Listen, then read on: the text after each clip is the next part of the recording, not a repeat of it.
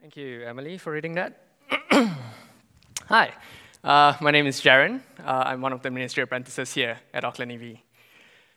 I've got a question for you. Have you ever struggled with have you ever struggled with wanting to be known or understood? Where there are times where you just want people to get you. You know, get what you enjoy, what you like, but also get what you struggle with. Sometimes I wish that I could just telepathically just put into your minds what I'm trying to say, and you can just get what I'm trying to deliver here. As a society, we've been developing many ways to understand ourselves. We look to psychology. We've grown leaps and bounds in psychology. We've done a lot of personality tests. I'm a personality test geek, so ask me any personality, personality test questions, and I've probably done it before. Other people love finding themselves through traveling. But the question is why do we want to be known? Oprah Winfrey, in a Harvard um, commencement address, says this What we want, the common denominator that I found in every single interview, is that we want to be validated. We want to be understood. Why? Maybe because being understood helps us acknowledge the fact that we are not living alone, that the experiences that we have on this earth is not alone. Yet sometimes we don't actually want to be fully known. Sometimes we just wear a mask. Almost as if like there are things that are off limits that people should not come close to. Maybe if people know these things, they wouldn't actually love every part of us. However, this psalm points us in the direction of someone who knows us better than we know ourselves. But more than that, he loves us better than we can love ourselves. Let me pray as we read. Heavenly Father, we come to your word today. We ask, Lord, you help us to expand, expand our understanding of who you are, and help us to feel the comfort that comes from knowing you and being known by you. In Jesus' name I pray. Amen. David, the author of this psalm, starts us off by describing a few things about God. He claims that our God knows everything, every little detail of our lives. Read with me, starting from verse 1. Lord, you have searched me and known me. You know when I sit down and when I stand up. You understand my thoughts from afar. You observe my travels and my rest. You're aware of all my ways. Before a word is on my tongue, you know all about it, Lord. You have encircled me, you have placed your hand on me. This wondrous knowledge is beyond me, it is lofty. I'm unable to reach it. As you come off reading these verses, how do you feel? You see, David shows us that God knows every detail of our lives. God knows our movements. Before you sat down here at Uni Church, before you stand up and sing, God knows that. God understands what we are thinking when we are awake. And sometimes even those thoughts before you drift off to sleep. God observes when you are walking, driving, lying in bed. He's aware of whatever we do. More impressively, before a word is on our tongue, before we say anything, God also knows that. So before I deliver the sermon, God knows it too. Yet, sometimes we think that we can hide some things from God. Surely God doesn't care about the small little things in our lives. Are you the type of person who would slow down if there's a police car nearby or maybe a traffic camera? And then once you pass that, you just speed off like you're fast and furious. Or are you the type who would, when your supervisor's around, you look like you're working, but once your supervisor's away, you just alt-tab to YouTube or Twitch? Are you the type who would say, I'm on my way when you're still actually in bed? Because I am all those types. Yet his gaze pierces more than just the physical. He understands our thoughts from far away. He looks into your heart and your motivations. Would that knowledge cause you to withdraw from God? Where do you not want God poking into your heart? So when you're saying something, what are you actually thinking? Does pride come in? Jealousy? What are you not saying? When you're singing in church, do you actually mean what you sing? Maybe sometimes you're just like me. Your lips honor him, but your heart is far from him. When you're serving, what is your motivation? Why are you doing it? Andrew helpfully pointed out that I'm sometimes on the back line when I'm playing the bass. And honestly, sometimes when I'm playing the bass, I just want to look cool. I just bob my head and I was like, oh yeah, this, you know, I look like I'm worshiping God. Yeah, that's good. But sometimes my heart just points to the fact that I want men's approval. See, the opposite is also true. If you're doing it from the heart, God sees it too. Be encouraged that God knows when you're praying by yourself, when you're reading your Bible, when you're giving up and sacrificing your time and energy out of the gladness of your heart. When you're struggling with temptation and that very decisive moment, you decide to put sin to death. You decide to choose that God is worth more than what I love. See, God knows all that. And this brings up an important point. God has appointed a day where he will judge the world. And so, on that final day, his judgment will be perfect. On that final day when Jesus returns to judge the living and the dead, he knows everything. He's seen every action, every thought, every motivation, every heartfelt emotion. His judgment will be better than any judge in this world. Why? Because he's seen through everything. His judgment will be right. And this is why David responds in verse 6 This wondrous knowledge is beyond me. It is a comforting knowledge for David to be fully understood, to be fully known. Yet, interestingly, in verse 5, it says that God's hand is upon him. This is a bit ominous. Um, it could be either comforting or terrifying, depending on whose hand is upon you. We're unsure of what this tone is yet. It says that God encircles David, which is the next part of this psalm. David describes a few situations where God is present. Read with me from verse 7. Where can I go to escape your spirit? Where can I flee from your presence? If I go up to heaven, you are there. If I make my bed in Sheol, you are there. If I fly on the wings of the dawn and settle on the western horizon, even there your hand will lead me. Your right hand will hold on to me. So, what does this all mean? There is just no escape from God. There is nowhere that you can hide from God. God will be present everywhere.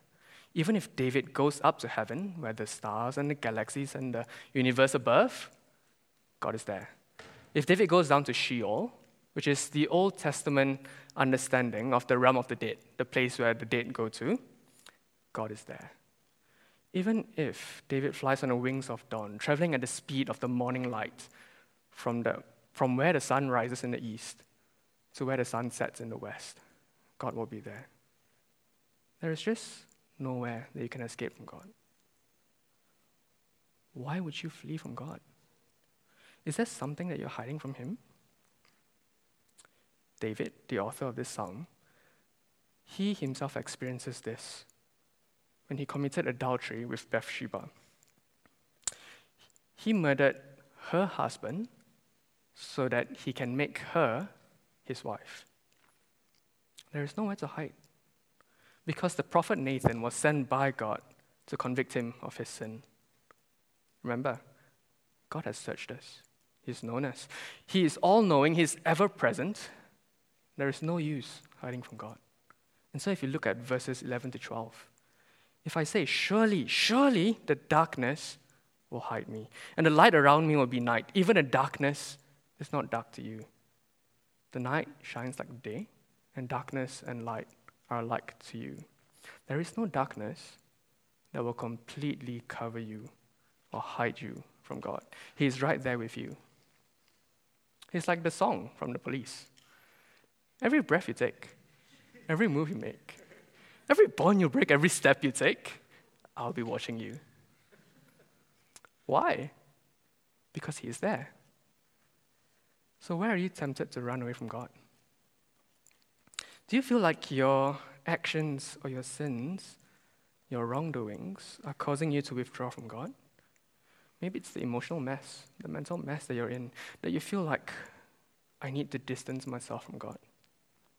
God knows what you're going through, He's been there with you. He doesn't promise that He will solve it immediately, but He promises that He will walk you through it. Let's focus on verse 10.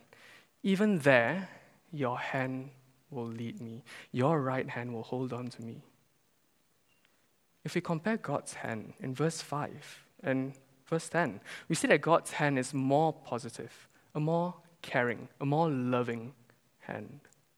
And so, if you're a child to God, here's where we can be confident in the love and care of our Father. His constant knowledge will be a comfort to us. We can find our security in the one who knows us deeply and intimately and personally. Therefore, He can care for us better than we can care for ourselves.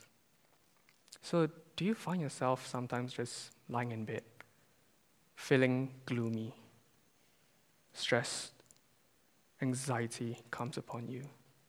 He knows. Are you constantly checking your bank account? He knows. Do you feel like you're struggling with inadequacy at work? Maybe you're facing imposter syndrome. He knows. Are you struggling with relationships, friendships, your family? He knows.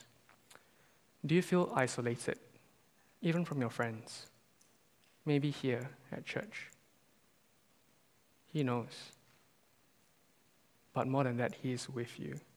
More than just knowing He cares for you. So come, come to God. Pray and ask Him to surround you with His care and love. Ask Him to hold you in His hands, for His right hand will guide you. Whatever it is you're facing, God is with you and right beside you. Find comfort in Him. The question is, what is there to be afraid of if God is by your side? If you know that His hand will lead you, what is causing you to flee from Him? The final thing that we learn about God is that He created us. David wonderfully shares the intricacies of God's work. Let's read from verse 13.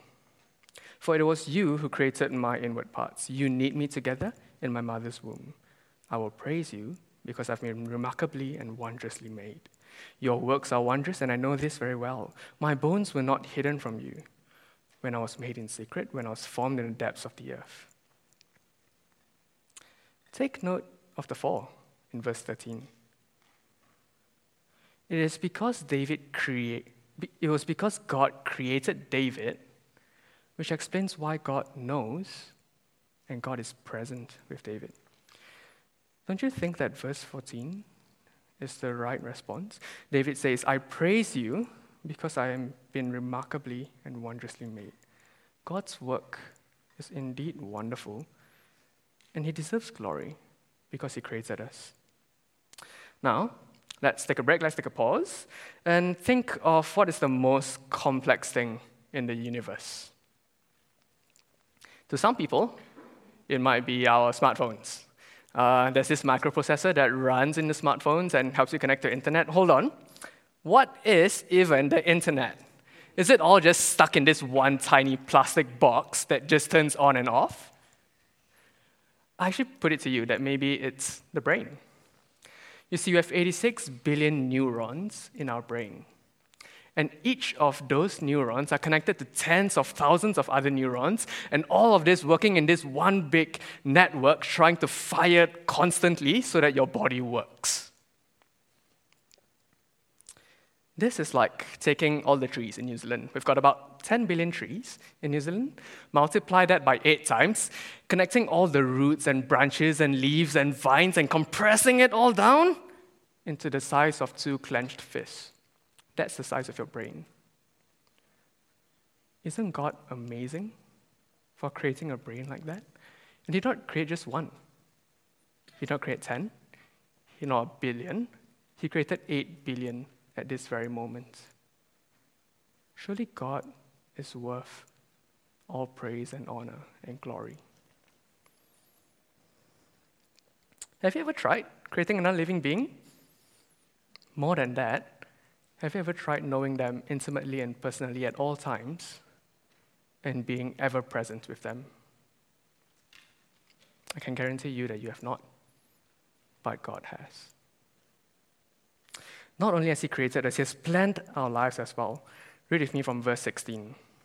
Your eyes saw me when I was formless. All my days were written in your book and planned before a single one of them began. Here is where we find our hope in God. As Christians who believe in Jesus and what he has done on the cross, our days are planned well ahead. He's written all our days from start to end.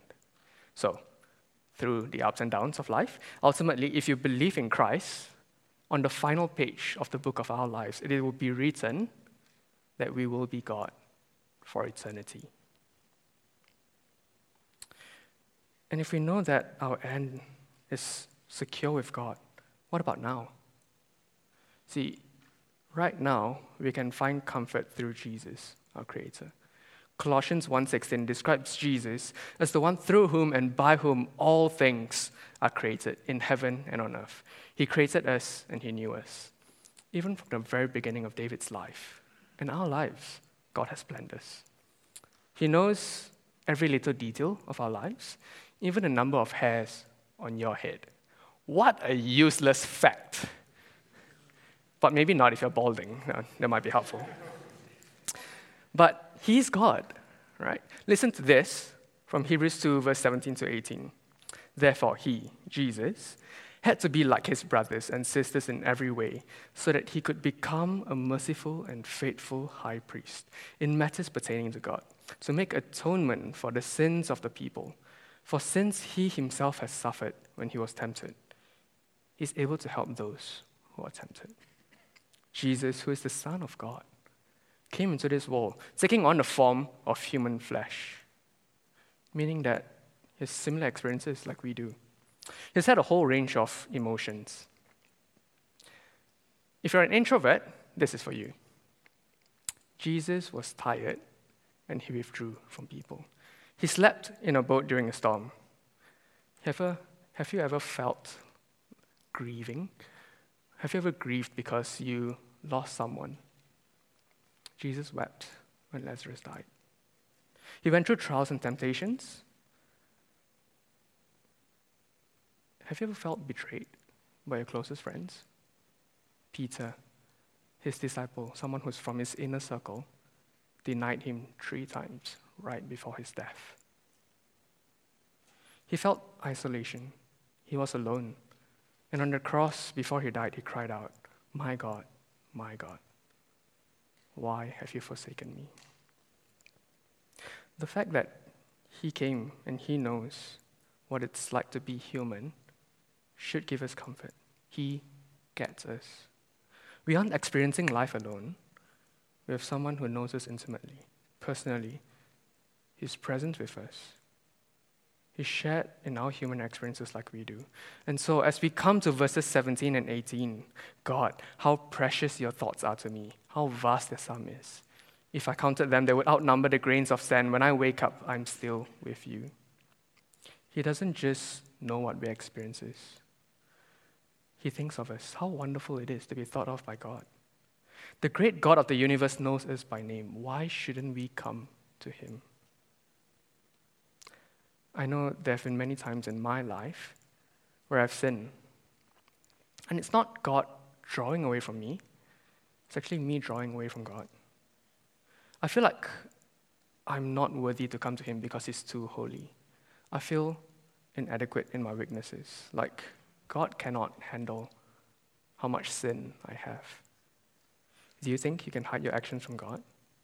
Maybe thinking that if you just shrink away, that He will just overlook you and miss you? Are your actions so bad that God won't love you? No. Listen to Hebrews 4 15 to 16. For we do not have a high priest who is unable to sympathize with our weaknesses, but one who has been tempted in every way as we are, yet without sin. Therefore, let us approach the throne of grace with boldness, so that we may receive mercy and find grace to help us in our time of need. What's stopping you from coming to God. God calls you to come as you are. Come with your sins, come with your guilt, come with your shame, come with the weight, come with the weight on your shoulders. This is the most important point I want you to know tonight. God knows every wonderful thing about you, but He also knows every terrible thing about you. Yet He still sent His Son to come and die for you in your place. Jesus willingly proved His love, His love for you by willingly giving up His life, knowing what your sins are, knowing what you will commit in the future, knowing all that. Yet He came to die for you in your place. Yes, in this life we will still have troubles, but our only solution is Jesus. Come and experience Him. He knows you, He cares for you, He is there with you. Come boldly to the throne of grace. Because this is why it matters. We see a change in the tone of the psalm. It gets serious and quite strong. Read with me from verse 19. God, if only you would kill the wicked, you bloodthirsty man, stay away from me, who invoke you deceitfully, your enemies swear by you falsely. Lord, don't I hate those who hate you and detest those who rebel against you? I hate them with extreme hatred. I consider them my enemies. What is David trying to say here? If we naturally want our enemies to perish, shouldn't God, who knows everything, is ever present, who created us, shouldn't he be able to destroy his enemies too? Understand this from David's point of view. He was Israel's Messiah, King of Israel. He was meant to be their savior. Of course, God's enemies would be his enemies, and he would oppose God's enemies. But now we see Jesus descending from David's line, being the better David. He comes as the true Messiah. He comes as the true king, the savior of his people. The wonderful news is he died for his enemies. Romans 5, verse 8 and 10 says this But God proves his own love for us that while we were still sinners, Christ died for us. For if while we were enemies, we were reconciled to God by the death of his Son, then how much more? Having been reconciled, will we be saved by his life? Hear this those who continually oppose God, they will not be able to enjoy these privileges that God gives. No, the same God who gives hope and comfort to those who are with him, this God will terrify his enemies. If God is inescapable from those who are for him, what makes you think that those who are against him will be able to escape him? Will you speak out against God? Will you remain comfortable in your sin rejecting the one who created you? If you do, recognize that you won't be able to enjoy the hope and comfort from God. So, go ahead, live this life. Because for you, this is all that matters. Go and earn as much money as you can in this life. Enjoy all your money. Squeeze out every bit of pleasure that you can from under the sun. Because once this life ends, there is no running away from God. Remember, He's ever present, He's everywhere. There is no escape from God. David has shown us that God is present above and below, from the east to the west. There is no darkness that is dark enough to cover you from Him. You will be judged for your life, you will pay for your rebellion against God. He is your enemy, and He will be for eternity. Jesus will destroy His enemies. But why would you want to remain in opposition to God? How then shall you respond? Read with me from verse 23. Search me, God, and know my heart. Test me and know my concerns. See if there is any offensive way in me. Lead me in the everlasting way. If we ask God to search our hearts, He'll definitely find sin in us. So, how can we sing this? For David, his only hope is God. So he pleads that God would search and know him to find any offensive way in him. Why? Because he wants God. He wants to remove anything in his life that might affect his relationship with God. See, this psalm is written for the Christian and will produce comfort for them as they hear this. If you're not yet a Christian, we are welcoming you to join us. See, those who trust in Jesus, we can sing this song confidently because of what Jesus done on the cross. Through Jesus, we can sing for him to search us and know our hearts. Yes, we know that we have sinful hearts. But God has already removed that heart of stone from the Christian and has given us a heart of flesh. He sees Jesus' righteousness in place of ours. His place is spirit within us. There is nothing to fear if you're on God's side. He knows us, He is with us. What is there to be afraid of? So, do you love God? If you do, you want to remove anything that's offensive towards God. Where in your life is something offensive to God? Bring it to Him. Have you done wrong things before God? Don't hide back. Bring it to Jesus who has paid it all on the cross.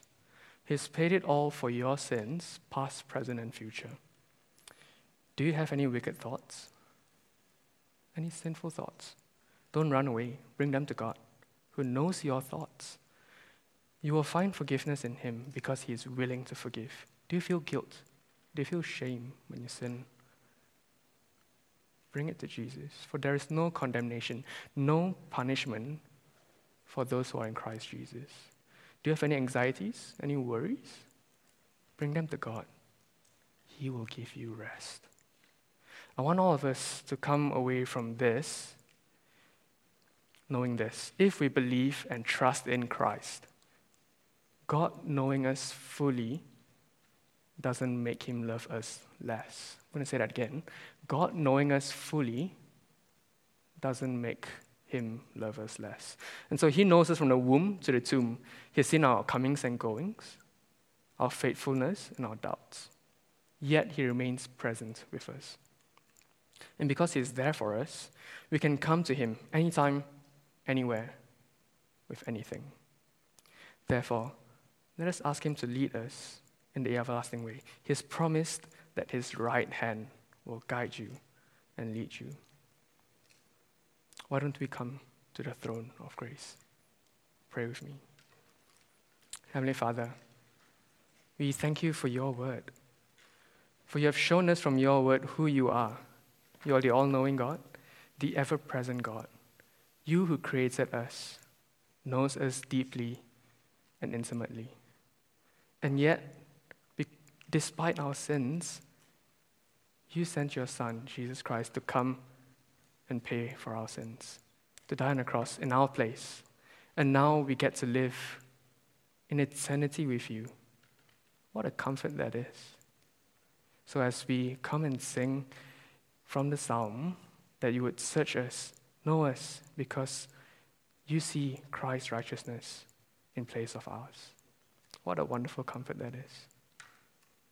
As we go away from today, help us to draw closer to you when we sin, knowing that you are good. There is no condemnation for those who are in Christ Jesus.